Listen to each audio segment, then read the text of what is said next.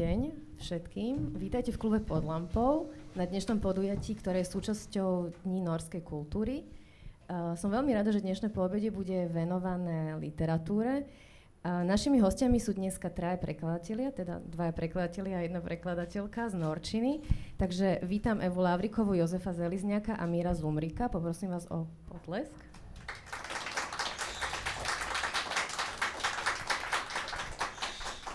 Ďakujeme ešte raz, že ste prišli. Dnešné podujatie organizuje Norská ambasáda v spolupráci s cestovnou kanceláriou Bubo a teda našim hostiteľom je klub pod lampou. Moje meno je Saša Petrašová a budem vás dnešným podujatím sprevádzať. A ja by som chcela na úvod povedať, že my všetci sa poznáme nejakým spôsobom z toho škandinávskeho sveta v Bratislave a na Slovensku, takže si všetci týkame a aj dnešná beseda bude veľmi neformálna. Ja by som začala tým, že s, s dvoma z vás, s Evou som sa videla na braku, ale s dvoma z vás som sa nevidela veľmi dlho, Miro a Jozef.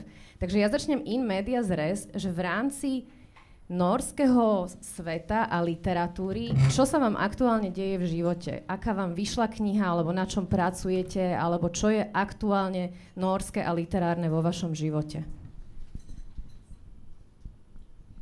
Myslím, že je zapnutý mikrofón. Mám začať ja? Začni, ale musíš hovoriť Ak nahlas. Okay. Dobrý večer. Ak e, ide vyslovene o norskú literatúru, tak e, momentálne čakám na vydanie jednej detskej, teda zo série Klub objaviteľov, e, série takej detskej literatúry s veľmi nápaditým e, prístupom k jazyku a vytváraním rôznych sne, slovných hračiek. Volá sa to súboj so snehofrezmi, alebo teda snežný súboj, podľa toho, čo prejde ešte e, v redakcii a celkovo môžem povedať, že som sa v posledných, poslednom tomto roku zameral skôr na norskú detskú literatúru. To už je nejaké XT pokračovanie tejto detskej série však? Štvrté. No trošku nám ju predaj. Prečo by ju rodičia napríklad túto prítomní a doma na Facebooku mali kúpiť svojim deťom? Uh, myslím, že detská literatúra vo všeobecnosti je uh, veľmi zaujímavý oddiel alebo od, odvetvie e, prekladania. Ja, sa, ja si veľmi vážim tú možnosť, že si môžem v podstate vymýšľať slova a že je to čosi, čo máte zároveň e, od tých detských čitateľov aj veľmi priebežne hodnotené a veľmi priamo hodnotené. A keď potom dostanete za takúto knihu od jedného detského čitateľa jednu, mal, jednu kresbičku alebo ďalšiu, tak myslím, že to je tak z tých zaujímavejších e, honorárov. A čím je zaujímavý klub e, objaviteľov je že, klasický motív dvoch paralelných svetov nášho, kde nám naše veci pripadajú normálne a toho alternatívneho, kde tým ľuďom zase pripadajú veci normálne im spôsob, ich spôsobom a v ich jazyku. A práve preto, že pomenúvajú veci inak, tak je to miestami hravé, miestami opreté o slovnú hračku alebo homonýmiu alebo kompozitum a myslím, že som sa pri tom zabavil naozaj. Dúfam, že to nejako sprostredkujem aj tým čitateľom, alebo e, spisovateľ pokračuje ďalej aj v ilustráciách, aj e, v týchto textoch. A myslím, že, alebo tá dúfam, že to bude vydavateľ, slovenský vydavateľ pokračovať naďalej vydávať aj po slovensky. Takže to je séria Klub objaviteľov, vychádza myslím vo vydavateľstve IKAR. Uh, myslím si, že môžeme povedať aj slovenských vydavateľov, ktorí sa teda pričinili o to, aby na Slovensku vychádzali norské knihy v preklade. Uh, Jozef, ty máš čo na stole, alebo teda v počítači, norského, literárneho alebo iné? No ja momentálne asi na štyroch knihách pracujem súčasne. Um, jednu knižku som odozdal nedávno, to bola taká cestopisná knižka o Islande. Jednu knižku som dostal začiatkom tohto uh, horúceho leta, uh, ktorá inak zhodou, ako je švédska, nie je norská, ale škandinávska, ktorá sa volá Hoci sa všetko skončí, je to vlastne knižka o uh, klimatickej katastrofe, ktorá sa tak uh, nenápadne vkradne do Škandinávie a zmení nám život na ruby. A musím povedať, že odvtedy, odkedy som preložil, tak uh, všetky tie 40 stupňové teploty v Londýne a vysychanie riek a napríklad teraz som bol v júni v San Francisku a to málo kto vie, že v San Francisku je už voda na prídel. Že už keď bývate v San Francisku, tak vodu, ktorú si vám ide do vodovodov, to vám akurát tak vystačí na osprchovanie sa a varenie, ale už keď napríklad chcete mať polívať trávnik alebo bazén, tak na, za to platia veľké peniaze a už aj bohatí ľudia sedia pri prázdnych bazénoch, lebo proste tam voda nie je. Takže to bola taká knižka, ktorá mi nejakým spôsobom predznamenala toto leto. Pre, preložil som jednu knižku, ktorá bola taká lahučký oddych, ktorá sa volá Milenec pre vydavateľstvo Slovart a momentálne som začal prekladať uh, myslím, 13. alebo 14. pokračovanie Harryho Húleho od Jonesba, ktorý sa stal nejakým mojim dvorným autorom asi najpredávané, teda suverene najpredávanejšie knižky z norskej uh, kriminálnej aj celkovej literatúry, takže tieto štyri knižky sa mi tak prelínajú s tým iným, čo robím a, a tým žijem.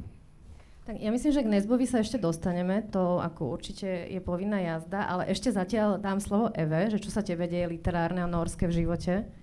No ja som mala teraz nejaké obdobie trošku takú prekladateľskú pauzu z rôznych takých zdravotno-osobno-pracovných dôvodov, ale práve sa veľmi teším, že mám pocit, že konečne naberám aj ten tvorivý dých a opäť mám energiu na tieto veci, lebo už mi to aj chýba, čo je dobrá správa. A prekladanie podľa mňa teda nie je úplne vec, ktorú možno robiť z donútenia alebo tak nejak akože pásovo, aspoň ja to tak nemám. Musím mať na to nejaké také akože aj mentálne nastavenie dostatočne tvorivé. A e, práve teraz aktuálne mám takú čerstvú novinku, že sa mi podarilo získať miesto na literárnej rezidencii v Stavangeri na mesiac, kde sa chcem venovať teda stavangerskému autorovi Johanovi Haštádovi takže výhľadovo niečo od neho by som mala prekladať. On teda napísal viac kníh, aj zbierky poviedok, romány a komunikujem s vydavateľstvom, ktoré by teda ako malo mať e, tiež slovo na tom, že čo konkrétne od neho sa preloží, respektíve či to bude len jedna kniha alebo viaceré diela. Práve aj v súvislosti s tým, že budúci rok má byť mesiac autorského čítania venované Norsku takže tam sa otvárajú pardon, viaceré možnosti. Takže ja skôr tak nejak sa nadýchujem na nejaké uh, snáď uh, nové prekladateľské práce a aktívne momentálne vlastne nepracujem na ničom. Jasné. Uh, Jozef, tvoja, tvoj druhý veľký kľúčový autor, okrem Nezba, vďaka ktorému ťa teda mnohí na Slovensku aj poznajú ako jeho dvorného prekladateľa, nielen, že on je tvoj dvorný autor, uh, je Karl Uwe Knausgard a jeho uh, šesťdielná séria Môj boj. Z nej si aj vybral ukážku. Uh, pre ľudí, ktorí túto knižku nepoznajú, je to zjavne 3000 stranový epos. Je to jeden veľmi plodný autor. Ako sa prekladá a čo by si k nemu povedal ako úvod k ukážke, ktorú si o chvíľočku prečítame? No je to 3600 stran. A... To je rozdiel, chápem. A ja teda musím povedať, že ja až tak osudovo vnímam tie preklady, že uh, tak ako povedzme už spomínanú knižku o tej klíme, keď som prekladal, tak uh, som začal prekladať deň predtým, ako sa začala vojna uh, na Ukrajine, ako Rusi napadli Ukrajinu. A knižka sa začína, že toto bol môj posledný šťastný deň v živote, len vtedy som to nevedel. A celé je to o vlastne osude také mladej rodiny, ktorá má deti, povedzme podobne ako ja, ktorá lieta po svete podobne ako ja a všetko im prípada také fajn a potom zrazu príde klimatická katastrofa, v našom prípade prišlo uh, napadnutie nášho suseda. Musím povedať, že keď som mal preložené tri strany a uh, Rusi napadli Ukrajinu a nikto nevedel, ako rýchlo Kiev padne a či sa nás to bude týkať priamo alebo nepriamo, tak to bolo také až zimomriavky mi po chrbte. A podobne to bolo aj s týmto Knausgordom, ktorého keď som začal prekladať, tak uh, uh, akože celá, povedzme, druhá knižka, prvú ešte preložil pán Kerlík, uh, ktorý teda uh, už nie je medzi nami a ja som začal prekladať druhej knižky a druhá knižka je vlastne o, tom, ako sa mladému človeku uh, narodia deti. Ak ty aj, možno sa ešte, teda určite sa k tomu ešte dostanem k štýlu jeho písania, ale je tam na 50 strán opísaný vlastne pôrod jeho prvej céry, kde proste do veľkých podrobností ide a ja keď som prišiel k pôrodu mojej prvej céry a bol som teraz manželkou v nemocnici, tak ja som bol, ja som vedel všetko. Presne som vedel, čo sa bude diať, presne som, proste všetko, všetko. Dokonca aj tie pocity, s ktorými som odchádzal z pôrodnice, som si porovnával podvedome s tými, o ktorých som prekladal v knižke. A ešte sa stalo dokonca aj to, čo som nevedel v čase, keď som tú knižku dvojku prekladal, že si ten Karl Uwe zlomí kľúčnú kosť.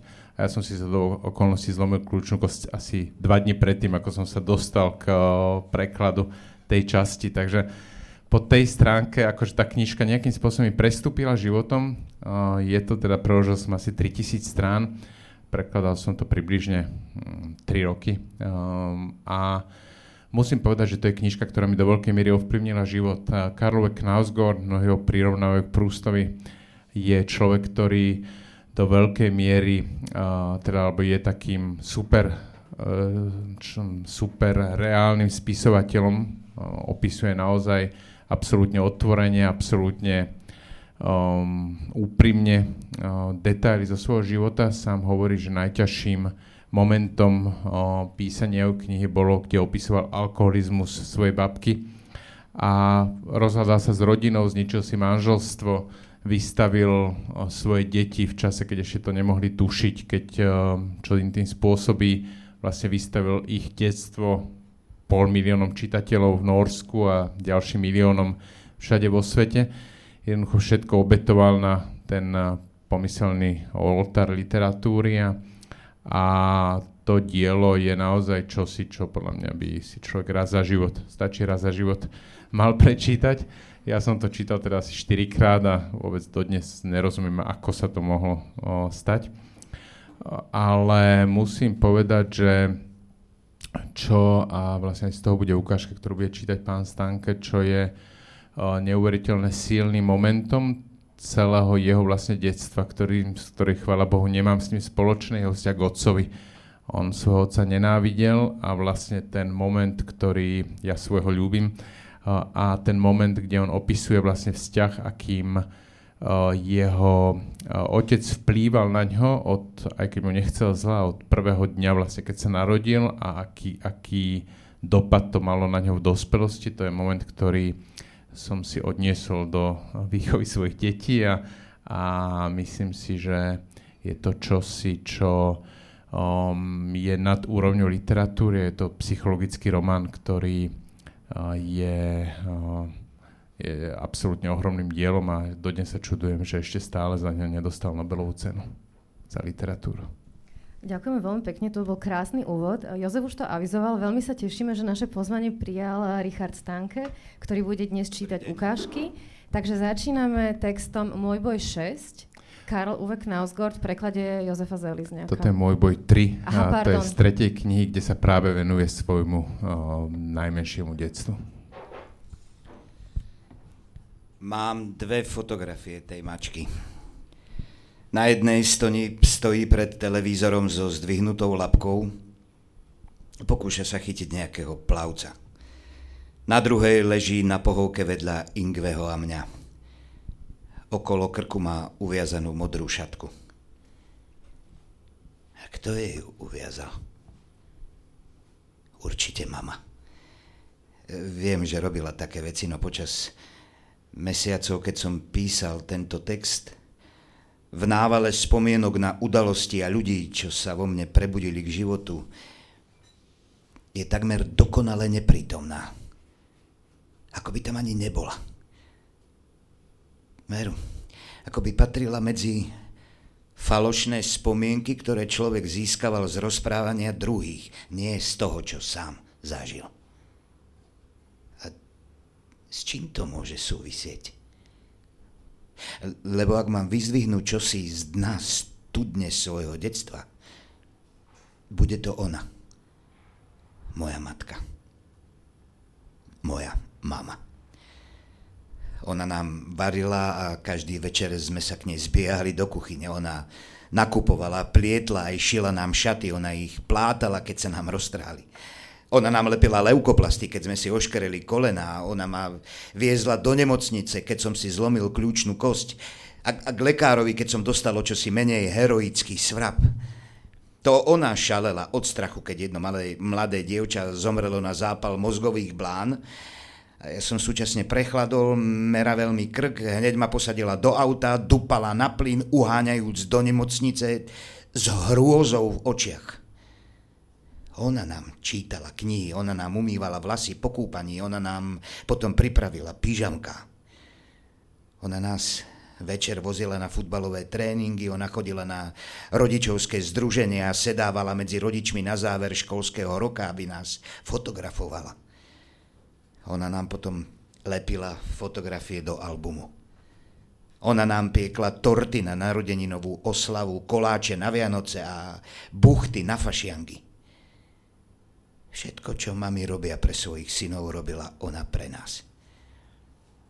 Keď som ochorela, spaľovala ma horúčka, prišla so studenou utierkou a priložila mi ju na čelo, strčila mi teplomer do zadku, aby mi zmerala teplotu. Nosila mi vodu, džús, hrozno, keksy, vstávala v noci a v nočnej košili ma prichádzala skontrolovať. Viem, že vždy bola pri mne akorát si to nepamätám. Nepamätám si, že mi čítala, nepamätám si, že by mi prelepila jediný leukoplast alebo sedela medzi rodičmi na záver školského roka. Ako je to možné? Zachránila ma, lebo keby nebola pri mne, keby som vyrastal sám s otcom, skôr či neskôr takým alebo onakým spôsobom by som sa zabil. Ale ona bola pri mne. Vyrovnávala otcovú temnotu. Žijem a to, že ma to neteší, nejako nesúvisí s rovnováhou v mojom detstve. Žijem, mám vlastné deti a pokúšam sa im zabezpečiť jediné, aby sa nikdy nebáli svojho otca. Neboja sa. Viem to. Keď vojdem do izby, kde sú, neprikrčia sa. Neklopia zrak k podlahe, nevybehnú von, len čo sa im naskytne príležitosť. Nie. Dívajú sa na mňa ľahostajne. A ak je niekto, pri kom ma teší, že ma prehliada, sú to oni. A ak je niekto, pri kom ma teší, že ma považuje za samozrejmosť, sú to oni. A ak celkom zabudnú, že existujem, keď budú mať 40, ukloním sa a s vďakou to príjmem. Aj tato vedel, ako sa veci majú. Vnímanie vlastného ja nepatrilo k jeho slabinám. Raz večer, niekedy začiatkom 80. rokov, povedal prest Bakmovi, že mu deti zachránila ich mama. Otázkou je, či to stačí. Otázka je, či nenesie zodpovednosť za to, že sme boli toľké roky vystavení jeho manierom. Mužovi, ktorého sme sa do špiku kostí báli vždy, každú jednu minútu. Otázka je, či stačí vyrovnávať temnotu. Vybrala si. Zostala s ním. Musela mať na to dôvod. Ďakujeme veľmi pekne.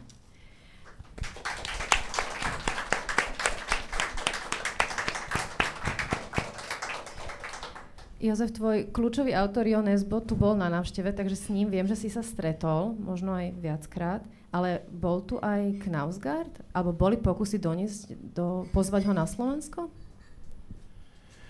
Pokusy boli. Je samozrejme niečo úplne iné. UNESCO, ktorý je jeden z najpredanejších autorov v súčasnosti, ktorý do určitej miery, ako to vždy je pri takýchto veľkých autoroch, je aj nazvime to marketingovým produktom, tak znevažujúco, ale vieme, čo tým myslíme, kde si on veľmi uvedomuje, že preto, aby bol predávaný, musí preto aj niečo robiť. A bol v 2015, to myslím, že to bol na Slovensku a 4 dní teraz som ho sprevádzal. Bol extrémne príjemný a veľmi, veľmi normálny. Mal prísť aj v apríli 2020, potom prišla korona na miesto Nezba a kedy príde najbližšie, uvidíme. Karl Knausgård je človek, ktorý predal v Norsku, a to je neuveriteľné, že v Norsku, v krajine, kde, ktoré má asi toľko obyvateľov ako Slovensko, to, to znamená okolo 5 miliónov, a on predal 500 tisíc týchto kníh. To je akože 500 tisíc je, mm, priznám sa, že neviem čísla, absolútne čísla, že najväčších slovenských bestsellerov, ale podľa 500 tisíc kníh sa nepredalo na Slovensku, možno z katalógu IKEA ale... Ten sa nepredáva, ten iba do schránky. A teda v Norsku je on ohromne veľký. Uh, už žije v Londýne, uh, vychováva 7 detí tento človek, uh, pretože má uh, 3 deti z predchádzajúceho manželstva, 4. Uh, dve má z manželstva novej partnerky, jedno má spoločné, takže žijú v Londýne a je to, aj keď píše ďalej a podľa píše veľmi dobré a na každú jeho knižku sa veľmi teším, nie je typ autora, ktorý by chcel cestovať po mm, Európe a ponúkať svoje knižky, nehovoriac o tom, že ak si on v Norsku práve pol milióna kníh a na Slovensku žial 500 alebo 1000, tak ten trh nie je taký, ktorý by ho motivoval opustiť tých 7 detí a prísť povedzme do Bratislavy. Takže možno to príde, keď získa tú Nobelovú cenu a keď konečne táto jeho úžasná šesťdielna séria na Slovensku prerazí, ale mm, zatiaľ teraz skôr si myslím, že to je takým zbožným prianím. OK, tak uh, myslím si, že začneme tým, že každý tu nás prítomných si kúpi všetkých šesť častí Nesba, uh, pardon, uh, Knausgorda. Ja som sa chcela spýtať, Eva, teba na tvoj vzťah k Nesbovi, lebo viem, že si prekladala jeho detské knihy ktoré teda sú o doktorovi Proktorovi. Je to jedna fantastická vtipná séria o e, šialenom vedcovi a dvoch deťoch, ktoré sa mu nejakým spôsobom zapletú do života. Aký je Nesbo ako autor pre deti a ako sa ti prekladalo jeho písanie? Ja som sa neskôr potešila, že sa chceš pýtať na môj vzťah práve ku Knausgorovi, lebo môj vzťah ku Knausgorovi je veľmi pozitívny. Môžeš, môžeš kľudne premostiť aj tvoj vzťah Karl Uwe ja, až potom... Ja teda len, že, že sa veľmi teším, že práve ten môj boj je, je kompletne preložený do Slovenčiny. Je to naozaj že veľmi výborný román, alebo teda séria, alebo ako to nazvať, aby sa to nejak nedevalvovalo, lebo znie to tak trochu, keď človek hovorí o nejakých takýchto pokračovacích veciach. A teším sa aj, že vlastne ukážka tu práve zaznela a vo výbornom podaní čiže Stankeho mne sa to počúvalo veľmi dobre, takže ja sa úplne teším z tohto výberu, že to tu bolo. A, ale teda, aby som sa vrátila k tvojej otázke, tak e, je to tak, ja som prekladala vlastne tie nezbové detské veci, zatiaľ ich je myslím 5, ak sa nemýlim. Uh, a je to teda plodný autor aj pre deti, aj keď nie až taký plodný ako, ako autor krimi románov. Ono to tak nejak prirodzene vyšlo, že sme si to tak rozdelili, respektíve ja som vlastne, keď som začínala prekladať, tak som sa obzerala práve po tej detskej literatúre a Nesbo vtedy prišiel uh, s, tým, s tým prvým dielom, s tým predpráškom doktora Proktora. Mne sa to veľmi páčilo. Vtedy sme nejak zisťovali, že či na Slovensku to vyšlo, či by o to mal niekto záujem a tak. A nejak vtedy Nesbo ešte u nás nebol taký veľký, keď to tak poviem. Ale myslím, že sa už dalo odsledovať, že bude. Takže my sme sa rozhodli ho vydať teda sami a, a vlastne ostali sme pri tom, že sme, že sme po, potom vydávali a prekladala som teda aj tie ďalšie diely. E, ja mám Nesba ako autora e, pre deti veľmi rada, lebo je veľmi hravý, e, je veľmi vtipný, je, je to taký trochu humor na môj vkus niekedy na hranici vkusu, lebo predsa len ja tento americký prdiaci humor, keď to tak teda poviem bez, bez urážky, ale ja to osobne poznám skôr z takých amerických produkcií, keď to tak poviem, tak e, je to niečo, čo nie je úplne podľa, podľa mojej chuti, ale mám pocit, že ten Nesbo to dokáže ešte ako tak e, zakomponovať, e, aby, aby to nebolo až také rušivé. A tento aspekt je tam taký, ktorý skôr akože som ochotná ho tam zniesť a tie ostatné veci na tej jeho tvorbe pre deti ma veľmi bavia. A mám pocit, že aj on sa tam vie uh, ako keby uvoľniť o mnoho viac že možno práve tá prísnosť istým spôsobom alebo tá temnosť tej jeho kriminálnej tvorby, tak potom si to kompenzuje tým, že vlastne v tej detskej sa tam vie úplne vyjašiť. A práve to, čo spomínal aj Miro, že ho baví pri tom prekladaní tej detskej literatúry, že sú tam tie slovné hračky a tieto záležitosti, tak to v Nesbovi funguje veľmi. On sa veľmi rád hrá so slovom a e, s jazykom a to je presne to, čo mne na tom prípada príťažlivé. Mne prípada vtipné, že ty si povedala, že nemáš rada americké prdiace detské romány, ale Nesbo to zvláda. Ja som podobne, že ja nemám rád kriminálky. Ja vôbec nečítam kriminálky, ale tiež hovorím, že ale Nesbo to zvláda. Takže a dokonca ešte tretia jeho taká línia tvorby je uh, popová kapela, ktorá je, sa volá Didere a ktorá je by som povedal niečo medzi Elánom a Rišom Müllerom, ako skôr Gelánu a teda ja naozaj, že Elan nemusím, nemusím pop, ale Nesbo to zvláda.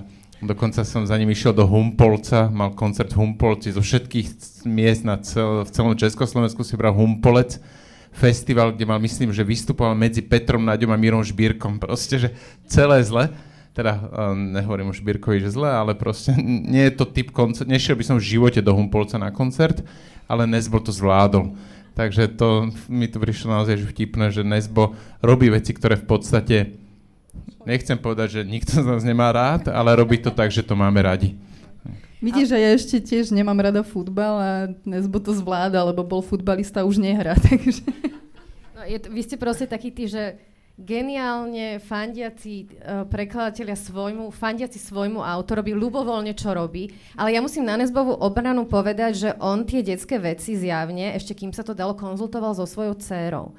Čiže on mal toho prvotného diváka, po, poslucháča, čitateľa a ona mu odobrovala a bola zjavne veľmi prísna, že mu aj hovorila, že toto není vtipné, to tam nedávajme a toto není dobrý dejový zvrat. Takže uh, myslím si, že aj táto kontrola tam prebehla toho detského čitateľa.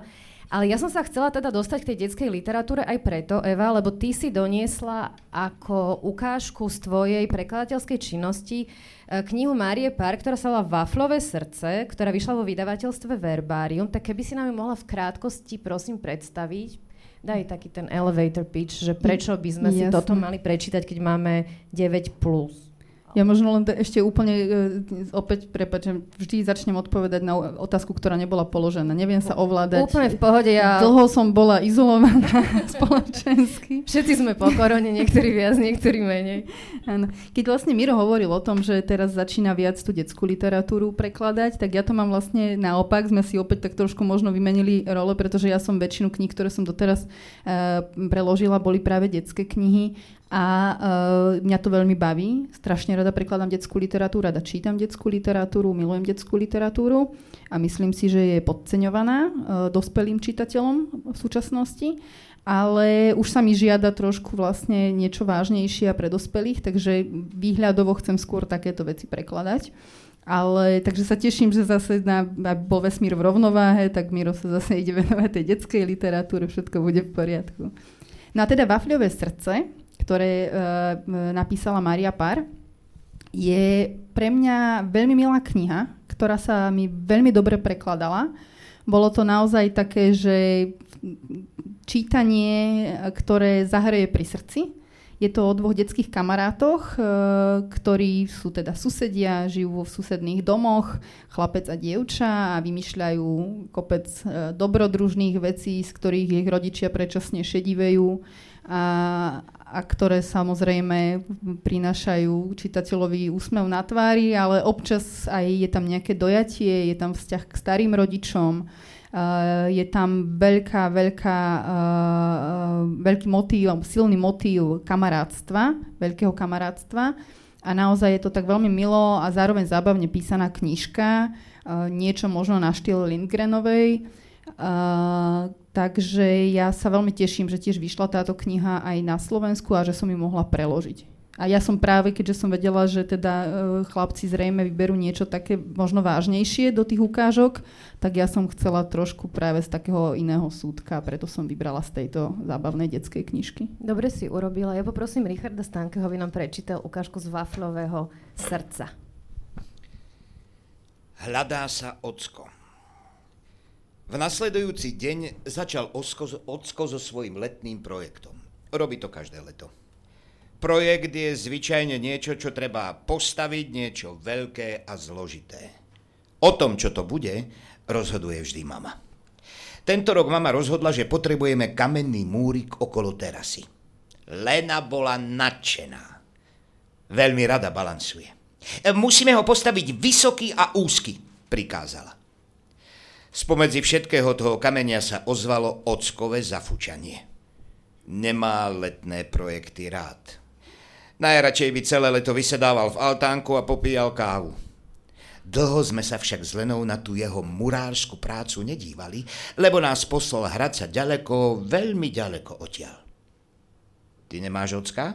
Spýtal som sa tak rýchlo, že som tú otázku takmer vykašľal, keď sme cez plot prebehli do Leninej záhrady k jej múriku. Jasné, že mám, odvetila Lena. S roztiahnutými rukami po spiatku balansovala na múriku. Pozeral som sa na jej vzdialujúce sa zodrané tenisky. No a kde teda je? To Lena nevedela. Odišiel od nich skôr, ako sa narodila. Odišiel? Zopakoval som zhrozene. Čo nepočuješ? Lena na mňa vrhla podráždený pohľad.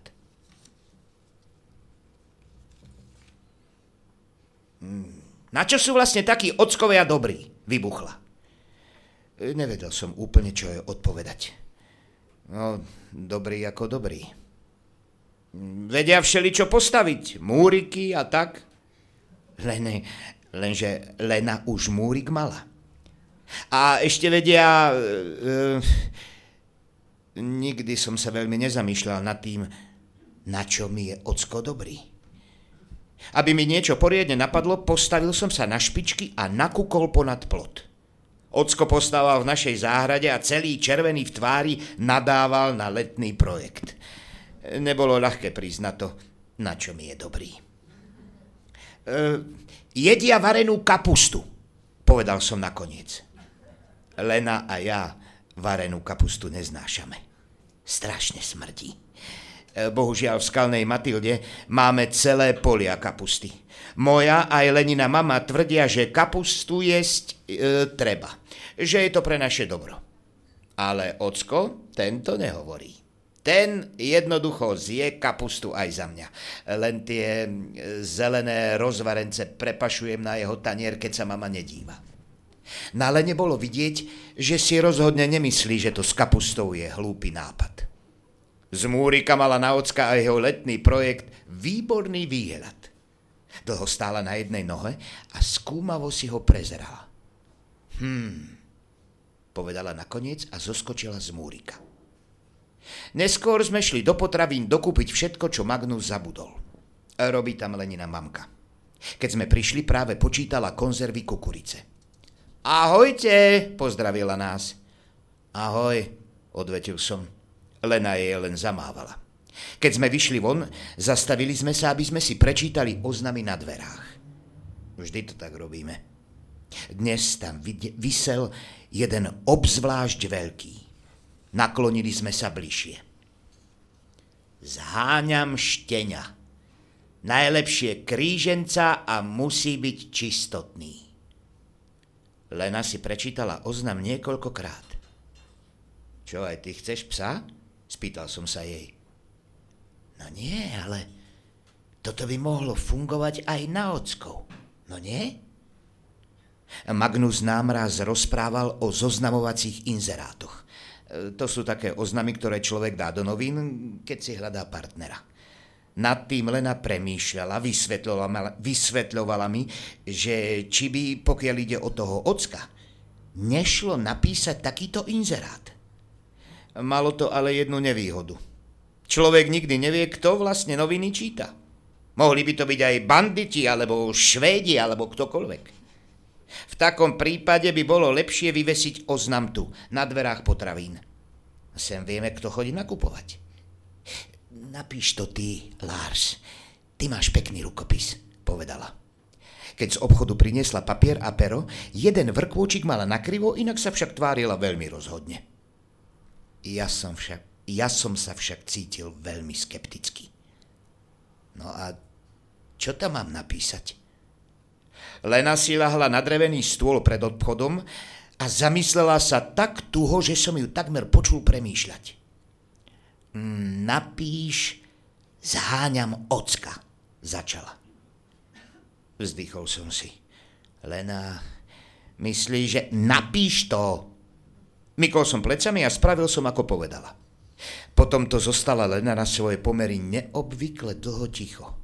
Napokon si odkašľala a nahlas a zretelne vyhlásila. Musí byť milý a mať rád varenú kapustu. Záujem o všetkých, čo sú milí a majú radi varenú kapustu. Zvraštil som obočie. Znelo to čudne. Si si istá, že tam treba písať to s kapustou Lena? Nie. Lena si istá nebola. Milý však musí byť. Oznam nakoniec vyzeral takto. Zháňam, ocka musí byť veľmi milý a mať rád deti. Úplne hore sme napísali Lenino priezvisko a telefónne číslo. Potom oznam zavesila hneď po ten ošteniatku. Ty si šibnutá, povedal som jej. Nie som šibnutá. Len chcem veci trochu urýchliť, odpovedala Lena. Lene sa veci urýchliť rozhodne podarilo. Pol hodinu potom, ako sme sa vrátili k nej domov, zazvonil telefón. Myslím, že až dovtedy si Lena poriadne neuvedomila, čo sme to vlastne urobili. Telefón zvonil a zvonil. No tak čo? Nevezmeš to? Šepol som nakoniec. Neochotne vstala a zodvihla slúchadlo. Uh, halo? Lenin hlások bol tenunký ako nitka. Priložil som ucho k slúchadlo. Halo, tu Vera Johansenová. To ty si vyvesila na potraviny ten oznam? Lena sa na mňa pozrela velikánskymi očami a odkašľala si. E, a, áno. No, skvelé. V tom prípade viem o jednom, čo by ťa mohol zaujímať. E, je ešte trochu pojašený, ale predstav si, Vnútri sa za posledné dva týždne nevycikal ani raz. Lene spadla sánka až takmer po brucho. Mohol som jej vidieť mandle. No počkajte, to... To ciká vonku? Spýtala sa vydesene Lena. Mama si k nej prisadla na zem. U nich doma to tak robia. Dobre teda. E, podarilo sa mi ten oznam strhnúť skôr, než si niekto prečítal čo na ňom stojí. Uškrnulo sa, uškrnula sa. Došlo mi, že musím byť znovu nápomocný.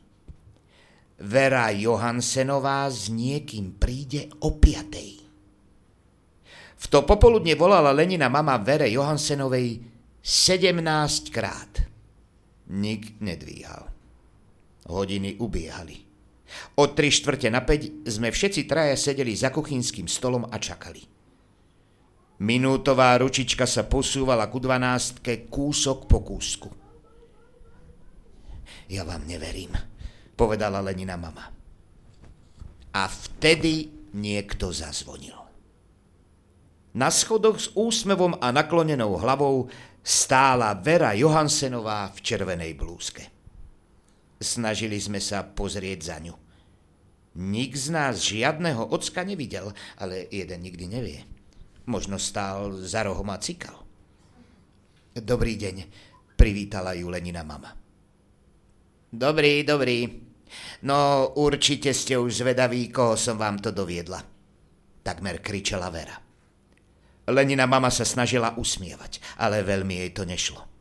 Viete, my sme si to vlastne rozmysleli, zakoktala Lena, ale Vera Johansenová už bola na ceste k svojmu autu. Patrila medzi dámy, ktoré sa nedajú len tak zastaviť. Inak ani Lena nepatrí práve medzi tých, čo by sa dali len tak zastaviť. Zoskočila zo schodov a prebehla po privere. E, nechceme ho, počujete? E, mali by cikať vnútri. V momente, keď to povedala, sa z auta ozvalo tichučké, tenučké zaštekanie. V okienku auta sa zjavila hlava šteniatka. Pes? šepla Lena. No áno, Vera Johansenová zvraštila obočie. Nezháňali ste snáď psa? Lena niekoľkokrát otvorila a zatvorila ústa. Nie, my sme chceli... E, činčilu, zakričala od dverí jej mama. Štenia, ktorá doviezla, ktoré doviezla Vera Johansenová, bolo rozkošnejšie než akákoľvek činčila. Lena si ho chcela nechať, ale mama vyhlásila, že všetko má svoje hranice. Lenina mama potom musela dlho majstrovať s motorkou, aby sa upokojila. My sme sedeli na práčke a prizerali sa. Občana, občas nás požiadala, aby sme jej podali nejaké náradie, ale inak vládlo úplne ticho.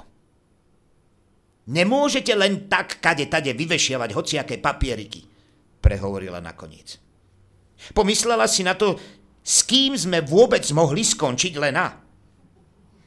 Premýšľal som nad všetkými starými mládencami, nakupujúcimi v našich potravinách. Navyše tu pre nejakého ockáni nemáme miesto, pokračovala mama z podmotorky. A s tým Lena súhlasila. No ale mohli by sme predsa vypratať pivnicu. Máme v dome dostatok chlapov. Máme Larsa, trvala mama na svojom. Lena však bola toho názoru, že nič hlúpejšie už dlho nepočula. Lars predsa nie je žiadny chlap. Aha, a čo teda som? Spýtal som sa. Si sused. Aha, pomyslel som si.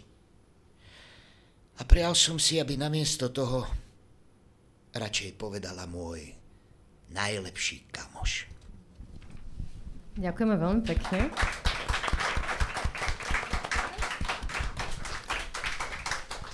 Ďakujem.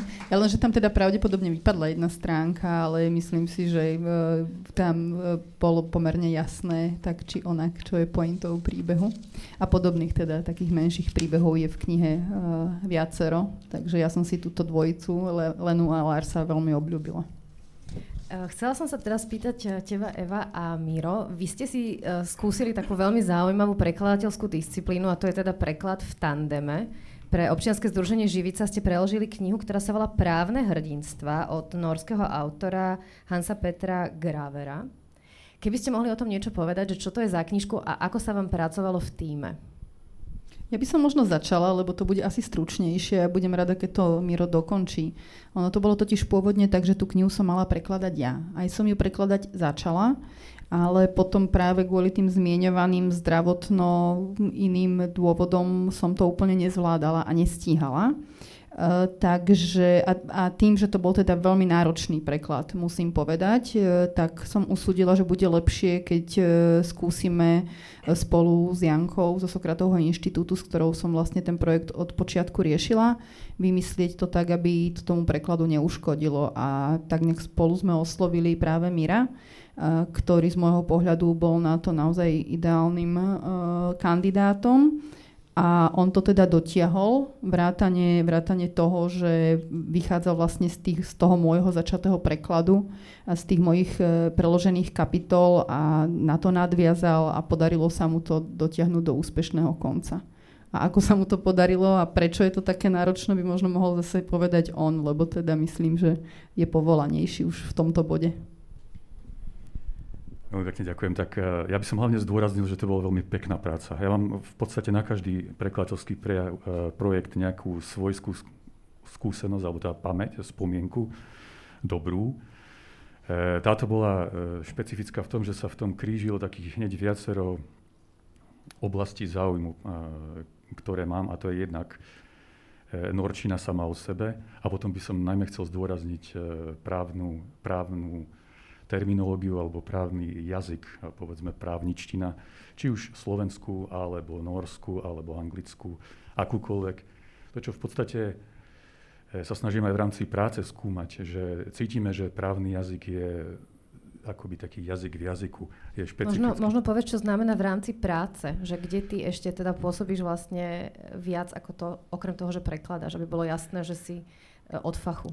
E, ja chodím do práce do jazykovedného ústavu Ludovita Štúra, Slovenskej akadémie vied. A na, na oddelení Slovenského národného korpusu máme práve možnosť skúmať e, rôzne štýly, jazyky, e, veľmi presnými matematickými, štatistickými metódami, práve vďaka tomu, že máme tie rozsiahle zbierky toho, ktorého žánru. A teda späť k právnemu jazyku alebo k právničtine. Myslím, že po anglicky funguje termín ako legalese a je to naozaj široký predmet e, výskumu. E, mne tento jazyk, ja viem, že to možno vyznie zvláštne, ale mne tento jazyk pripadá z nejakého dôvodu estetický, zaujímavý sám o sebe. Ja viem, že keď si človek otvorí obálku z daňového úradu alebo z, od nejakého obecného úradu, tak to väčšinou e, nie je príjemný zážitok, pretože vnímame, že ten jazyk je akoby pôsobí ako taký, ako taký, taký múr. Jednoducho dáva sa na vedomie, že bolo, bolo rozhodnuté, ako sa uvádza vo výrokovej časti rozsudku. Je to akoby taká zvláštna neús, e, e, neústupčivosť alebo neú, neúprosnosť toho, že čo sa oznamuje. A vidíme, že ten úrad alebo nejaký štátny orgán nekomunikuje s človekom tak, ako komunikujeme my teraz. Že teda vlastne, že je to viac menej symetrická e, komunikácia, ale že je to nesymetrická komunikácia. Napriek tomu mám pocit, že ten jazyk, a naozaj naprieč jednotlivými jazykmi, e, má pre mňa aj estetickú hodnotu. Preto som sa veľmi potešil, keď bola takáto možnosť, znúdzecnosť. E, je to kniha, ktorá, autor je právny, teda profesor práva na univerzite v Osle. Je to veľmi príjemný pán, veľmi distingovanou norčinou a spôsobom vyjadrovania, ktorý je asi aj E, potrebný až nevyhnutný pri formulovaní právnych textov a to znamená, že si ponecháva istú, istú mieru, nechcem povedať vágnosti, ale viac významnosti, tak aby vlastne bolo možné robiť to, čo, je, to, čo sa označuje ako právny výklad alebo dá aplikáciu práva. A túto knihu napísal e, s vedomím toho, že máme čosi ako literu zákona, to, čo sa píše, to, čo je platné, E, to, čo skrátka je uvedené v nejakom, v nejakom zdroji práva. A na druhej strane máme právo, ktoré stále si spájame s tým, že má byť výkonom spravodlivosti alebo má byť nejakým garantom spravodlivosti alebo nejakého spoločenského poriadku. A medzi tým, čo je jednoducho napísané a platí a tým, ako by právo alebo spravodlivosť, aká by mala byť, stoja práve často súdcovia, buď právnici, alebo teda všeobecne právnici a konkrétne súdcovia, ktorí prípad od prípadu jednoducho musia e, vyvažovať, ako je, to je taký termín, vyvažovať jednotlivé aspekty pri tom ktorom prípade. A prikloniť sa buď k tej horšej, alebo teda k tomu jednému výkladu, alebo tej hornej hranici trestnej sadzby, alebo k inému riešeniu. A takto sa tento profesor Gráver zameral na 12 minimálne 12 e, postav z, z dejín svetového práva, e, súdcov, právnikov, advokátov z rôznych historických období, e, aj z obdobia druhej svetovej vojny, z norských reálí, z Latinskej Ameriky, z Ameriky a podobne. A snažil sa takouto popularizačnou, ale zároveň terminologicky veľmi presnou teda takým štýlom eh, priblížiť, aké, aké eh, dilemy museli títo súdcovia, títo právnici riešiť a k čomu sa nakoniec priklonili aké, ako je možné, alebo či je to možné si ospravedlniť eh, či jedným aspektom alebo druhým, či teda právom ako pozitívnym právom, alebo zase tým právom ako pozitívnym, teda, prirodzeným alebo morálkou a podobne, nejakým vyšším záujmom. A keď hovorím vyšší záujem, tak posledný, posledná kapitola bola v podstate písaná v nadväznosti na e, aj vtedy prebiehajúcu koronovú krízu aj v Norsku, ktorá takisto predstavovala aj pre právo e, nový typ výzvy. Ako pokryť čosi, čo, alebo ako upraviť e, zákonom čosi, čo je svojím spôsobom jedinečná udalosť. A do akej miery prepožičať štátu alebo štátnym orgánom moc zasahovať do života ľudí. Takže pre mňa to naozaj bola, tá terminológia bola e, zaujímavá, bolo to priebežne e, zásobené právnickou terminológiou. Nie tak, že povedzme máme napríklad pri Breivikovi, dvoch, jednom z nás, tam bola každá kapitola v nejakom inom e, v terminologickom, nejakej inej terminologické oblasti od, e, ja neviem, výroby bomb cez extrémizmus a podobne. Tuto v podstate právna terminológia bola prítomná od začiatku do konca stále. A mne sa to veľmi páčilo. Dobre, takže teba sme už... Prepač, Eva? Ja len teda, že aby uh, som doplnila, uh, že keď sa hovorí A, treba povedať aj B, lebo napríklad, a toto je, preto je dobré, že nás prekladateľ je viac, lebo mňa tento, pre, tento právnický jazyk desí. Ja preto nerobím odborné preklady a súdne preklady, pokiaľ sa tomu môžem vyhnúť, aj keď občas teda uh, sa udeje, že aj, aj takéto niečo ma postretne. A, ale táto konkrétna kniha je veľmi zaujímavá práve tým, že v Miromom prípade vďaka tomu toto bolo zaujímavé, v mojom prípade napriek tomu to bolo zaujímavé, lebo uh, skutočne ide o 12 veľmi konkrétnych prípadov z histórie, ktoré sú uh, zaujímavé, uh, z ktorých sa človek dozvie veľmi veľa o rôznych historických udalostiach.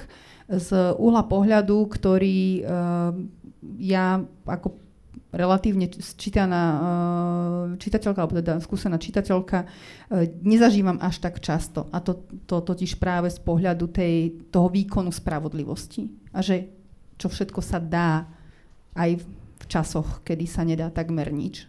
Že dá sa spravodlivosť nejak ak neudržať, tak minimálne snažiť sa o ňu. Takže pre mňa bola tá kniha zaujímavá z tohto takého humánneho alebo akého pohľadu a tá právnická terminológia napriek tomu, že tam bola výrazná, a, tak ma tam vlastne až tak nevyrušovala, lebo veľmi dobre vlastne popisovala a zrozumiteľne popisovala, že čo sa tam dialo. Miro, my sme ťa teda spoznali ako prekladateľa literatúry pre deti, teraz si hovoril o literatúre faktu, ale ty máš teda v talóne aj krásnu literatúru a aj ako ukážku na dnešný večer si vybral e, román norského autora Stiga Setterbakena, ktorý sa volá Cez noc, vyšiel vo vydavateľstve pre média. A oprav ma, ale ja tak tuším, že si si vybral túto knihu preto, lebo má presah na Slovensko? Mohol by si o nej prosím povedať pár slov, kým si vypočujeme ukážku, že o čom je tento román? Román Cez noc je bohužiaľ posledným eh, románom norského spisovateľa Stiga Setterbakena. On sa potom rozhodol, že to na tomto svete už asi e, ďalej e, nejde. A myslím, že norskí kritici sa zhodujú v tom, že toto je, patrí k jeho jedným takým vrcholovým, povedzme takým vzopetiam, teda bohužiaľ úplne posledným, posled, k poslednému. E, áno, upútal ma okrem iného to, že sa to e, odohráva z časti na Slovensku. Hlavná postava Zubár Karl v strednom veku, ktorý si svoj pomocne vyrobí istú takú e, krízu stredného veku, tak sa dozvie o tajúplnom dome na Slovensku, na Banskej Bystrici na Skubinskej ceste 64. Je to reálna adresa, sú tam fotky.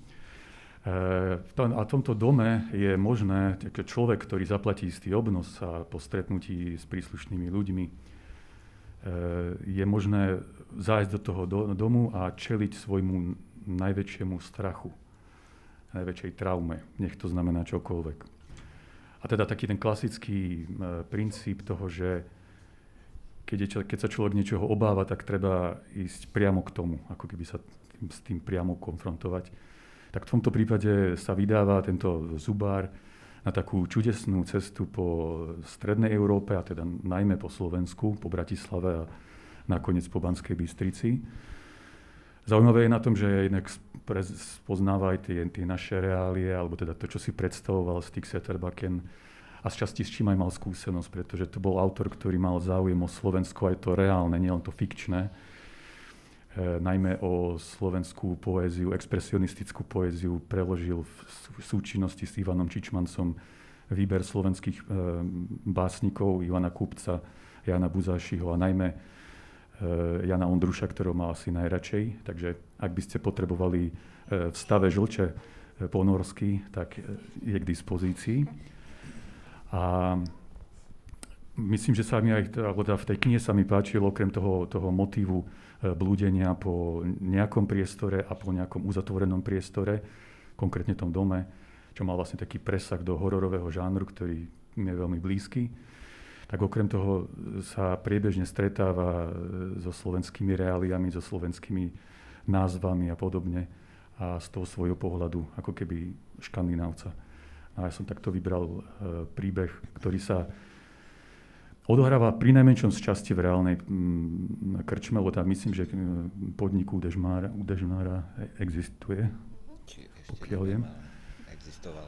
ak to existoval. Neviem, do akej miery si potom ale tie postavičky a konkrétnych ľudí, na, na čo si vybral už poetickú licenciu. Takže to je taký príbeh na, do svojho vlastného pekla, povedzme, keď by som to takto na dnes nepovedal. A teda neviem, či si Saša pamätáš, my sme so Stigom Sederbakanom pili v Stoke, keď bol na návšteve v Bratislave. My sme s Jozefom spolužiaci, takže toto sú vysokoškolské časti. Áno, bolo to pred 25 rokmi, žiaľ. A, ale ja si pamätám teda on o nejaké jedné alebo druhé ráno nás zo Stoky opustil a potom ráno, keď sme ho stretli, tak si on z noci v Bratislave vôbec nič nepamätal. Takže toto je možno to, čo sa teraz dozvieme, je možno to, čo zažil, alebo čo si myslel, že zažil počas tej bratislavskej noci. Hej, veľa zážitkov, málo spomienok. Uh, ja poprosím Richarda Stanko, aby nám prečítal ukážku z knihy Cez noc v preklade Mira Zumrika. V zmeti úzkých uličiek som stratil aj ten približný prehľad, s ktorým som opúšťal hotel. Ako som kráčal, upútal ma starý muž, ktorý v jednej zadnej uličke predával na skladacom stolíku keramické miniatúry bratislavských historických budov. Napokon som zastal pred originálnymi dverami, nad ktorými vysel štít Udežmára. Otvoril mi čašník, ako keby ma na tom tmavom mieste, ktoré v kontraste so svetlom vonku vyzeralo ako väzenie, už očakávali. Našiel som si prázdny stôl pri bare. Zovšadiaľ prúdil družný rozhovor. Pripomenulo mi to, ako som ako mladík nechápal, že sa dá žartovať v cudzích, ťažko naučiteľných rečiach. Objednal som si pivo a pohárik a do ruky mi vtisli menu v Slovenčine. Rozliadol som sa po lokále. Pri vedľajšom stole sedel ďalší starý muž so zvláštne rozdelenou tvárou. Mohli za to hlavne jeho oči. Jedno sa ukrývalo pod hrubými vačkami, druhé sa uprene pozeralo, takže muž mal polovice tváre unavenú a polovicu čulu.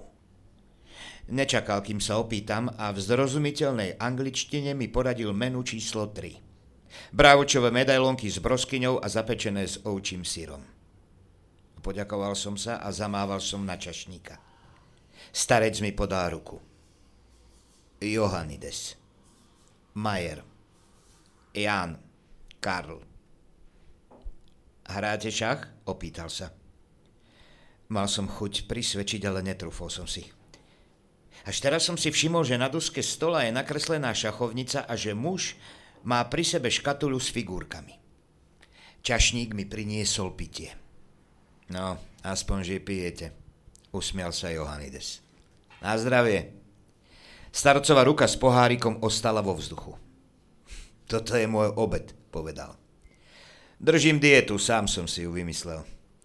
Dokážem tým felčiarom, ktorí pasú po mojej pečení, že sa to dá. E, že sa dá čo? Bol som zvedavý. Živiť sa len alkoholom. Treba však vedieť, čo v ktorom je. Vitamíny, proteíny, Treba sa vytvoriť pestré výživné kombinácie. Momentálne raňajkujem borovičku s tonikom. Ak som pri veľmi hladný, pohár studeného piva. Veľa piva na obed, to je niečo ako polievka. A na záver rum, bermudsky. Zdravý, veľmi dobrý. Na večer biele víno a ostré, prípadne horký likér. Hociaká ochutená pálenka je, je dobrá na čreva. Pohľadil si brucho. A ešte červené víno, až kým nezaspím za stolom. Zasmial sa.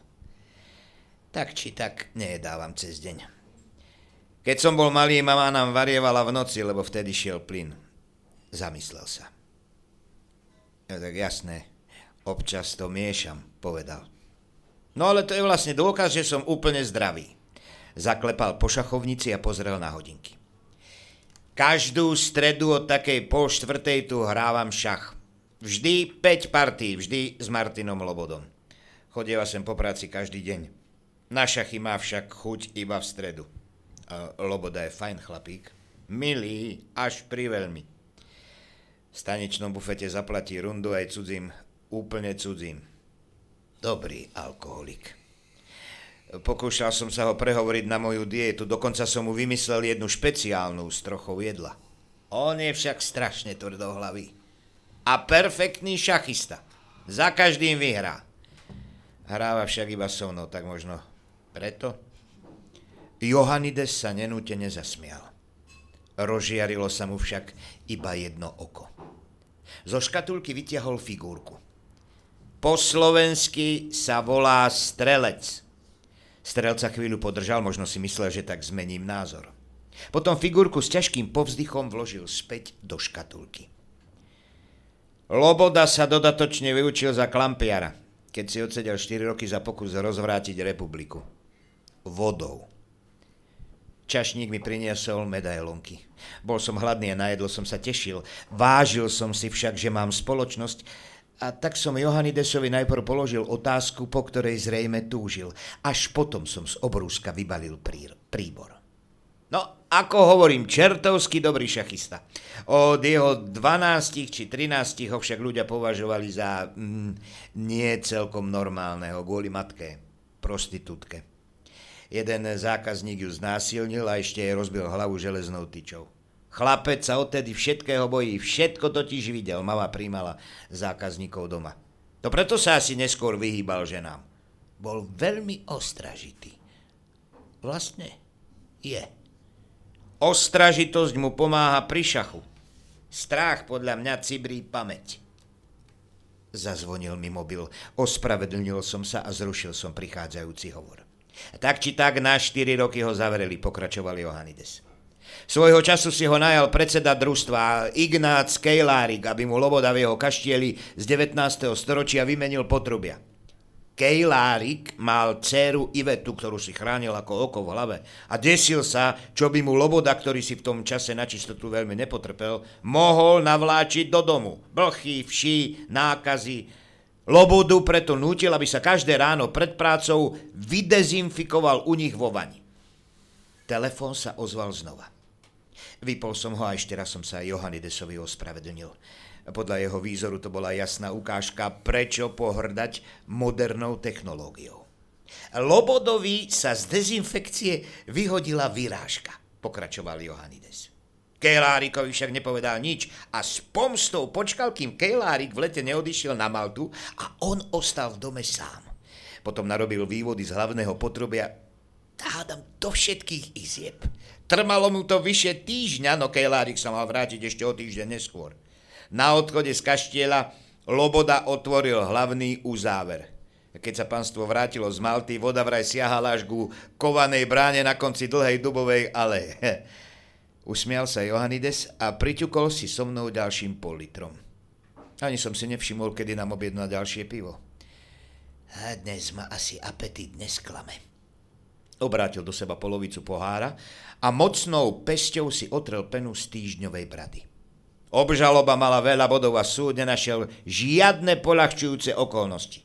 Nikto z dediny sa ho nezastal. Po prečítaní rozsudku zvolal Iným dávate 3 roky za vraždu a mne 4 za vodu? Trest mu nakoniec zvýšili na 5 rokov. Rok navyše mu odpustili len pre amnestiu. Vyťahol som cigarety a ponúkol som ho. Neodmietol. Keď som mu zapálil, pocítil som akúsi kamarádskú radosť. No a čo vy? Opýtal sa. Čo vás priviedlo do mýtneho domčeka? Ukázal na podpivník s názvom podniku. E, chcem... A začal som si vymýšľať nejakú historku, uvedomil som si však, že mu jeho zhovorčivosť môžem oplatiť jedine úprimnosťou. Povedal som mu teda o tajnom dome a o človeku, ktorého som chcel nájsť. Nezdalo sa, že by z toho Johanides vyvaľoval oči, teda oko. A tak som sa ho opýtal, či historku pozná a či mi môže potvrdiť, že taký dom existuje. Jasné, že existuje, odvetil neveľmi presvedčivo. Teda aspoň som o ňom počul. Od viacerých, vlastne od mnohých ale nikdy som ho však nevidel. Takže záleží na tom, od koľkých ľudí podľa vás musí človek niečo počuť, aby tomu uveril. Aha. A čo ste počuli? Dom vraj pôsobí ako depresívum. V jeho zdravom oku sa zablíslo. E, nie antidepresívum, ale depresívum. A že, že všetci, čo tam vojdu, sa vrátia úplne zúfalí. A prečo? No tak to neviem. A na čo vlastne hľadáte také miesto? Dopil a ukázal na môj pohár. Odmietol som, piť mi nechutilo. Za každým glgom sa vo mne niečo pohlo. Viete, kde to je? Tu, v meste. Netuším. A to je práve zvláštne.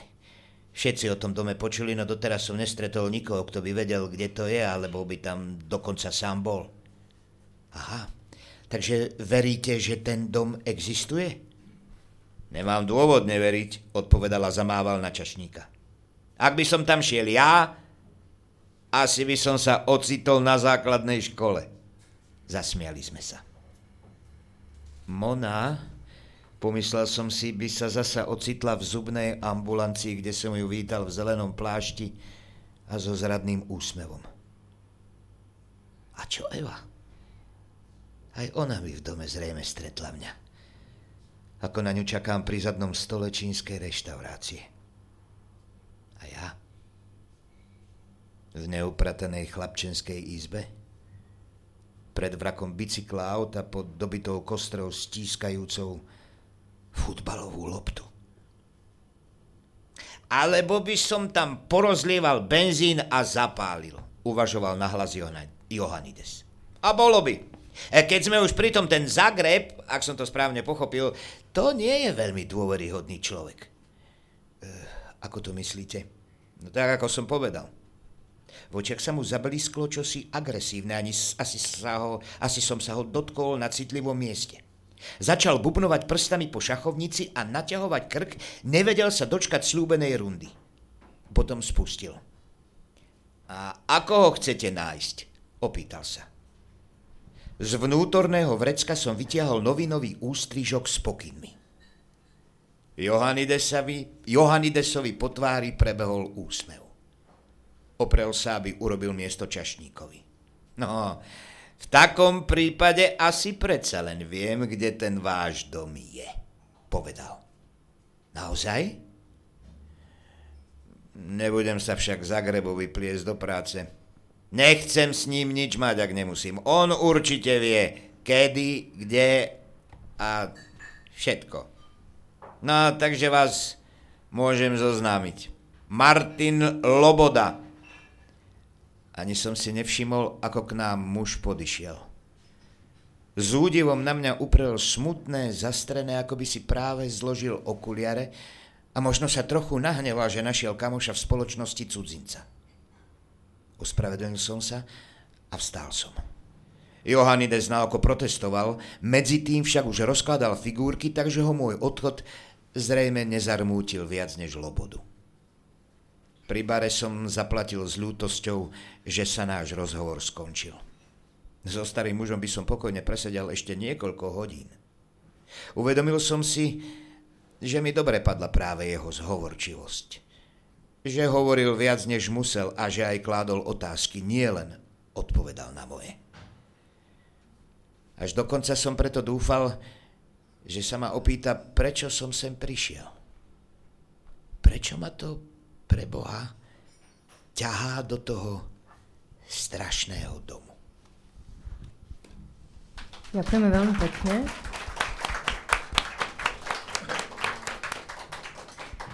My už sme v podstate vyčerpali čas, ktorý bol určený na túto besedu, tak ja mám iba poslednú záverečnú otázku na vás všetkých troch. Môže to byť fakt rýchlovka, ak chcete. Eh, čo by ste odporúčali z norského prekladového čítania tu prítomným v sále, ako aj ľuďom, ktorí nás možno pozerajú na Facebooku? Môže to byť váš preklad alebo nejaká iná srdcovka, ktorú preložil niekto iný? Proste vaša uh, obľúbená kniha z norčiny. Môže začať hocikto.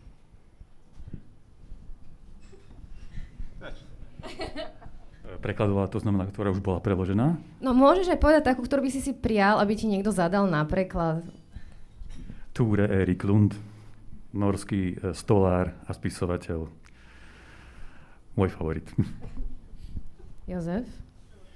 No ja okrem Knausgorda tak aktuálne čítam e, najpredávanejšiu knižku v Norsku v roku 2021, e, ktorú napísal Abid Raja. Je to um, volá sa to Moja vina, a moje previnenie, a, alebo môj hriech. a je to knižka bývalého norského ministra kultúry, ktorý je potomok Pakistán, alebo teda syn pakistánskych pristahovalcov, kde opisuje um, veľmi citlivým spôsobom, istým spôsobom to opäť pripomína môj boj, mňa tie autobiografie už nejak priťahujú, ale opisuje vlastne ten moment, kde sa on uh, narodil do veľmi konzervatívnej pakistánskej rodiny v Oslo s poruchou čriev, kde ho vlastne celý život buď trápili, alebo celé detstvo a mladosť trápili buď obrovské zápchy s krčmi, respektíve um, nezastaviteľné hnačky a so všetkým tým, čo tým spojené s pocitom nejaké hamby. Veľmi tvrdá výchova otca a zároveň nejakým spôsobom moment, kde čelil uh, tej uh, norskej liberálnej spoločnosti, ktorá ho priťahovala prijímala a bola v ostrom kontraste voči výchove, ktorú dostávala z domu. A je to knižka, ktorú teda napísal norský minister kultúry, pakistánec, moslim, o, ktorá mm, veľmi citlivo mapuje opäť vplyv rodičov na výchovu dieťaťa, stred pakistánskej a norskej, norského výmenia sveta.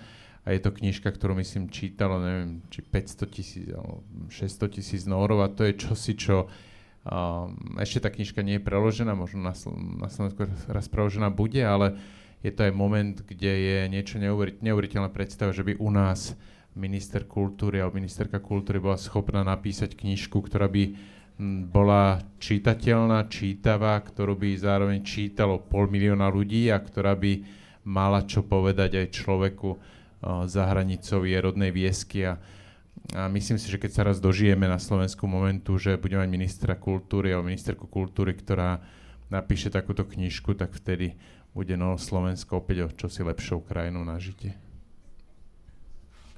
Eva?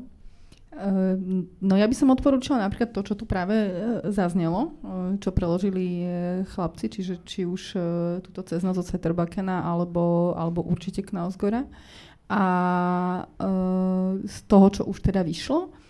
Potom by som rada možno upozornila práve na to, že teda norská literatúra našťastie, alebo škandinávska literatúra vôbec, už našťastie aj na slovenskom knižnom trhu neznamená len detektívky, ale už sa to tak trošku akože v tom konečne vezie aj tá e, naozaj, že, že kvalitná beletria aj s vážnejšími témami, aj s, s presahmi či už do autobiografie alebo možno reportáže, čo je taký môj typ, čiže to je nejaká taká reportážna severská literatúra, napríklad Osne Sajerštát a ktorá teda napísala viaceré kníh, ktoré vyšli aj v Slovenčine alebo kniha o mori, ale teraz si nespomeniem na autora, lebo si nespomeniem, čo je tiež veľmi pekná v podstate faktografická alebo ako populárne naučná kniha. A potom sa teším, že ten Johan Haštát e, sa mi snať podarí, lebo toho ešte na Slovensku nemáme. No a keď budem veľká, tak by som rada priniesla viaceré kvalitné norské autorky, lebo tých tu máme zatiaľ málo a Norsko ich má dosť. Ja vám ďakujem veľmi pekne za to, že ste sa s nami podelili o váš literárny a iný život. Ďakujeme Richardovi Stankemu, ktorý nám čítal dneska ukážky z kníh.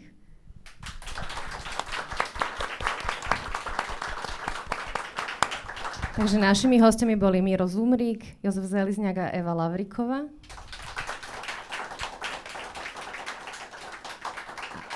A organizátorom Dní norskej kultúry je Norské veľvyslanectvo na Slovensku. Našim hostiteľom bol klub pod lampou a spoluorganizátorom je cestovná kancelária Bubo. Moje meno je Saša Petrašová. Ja vám veľmi pekne ďakujem za to, že ste prišli alebo prípadne nás pozerali na live streame a prajem vám aj naďalej pekný večer.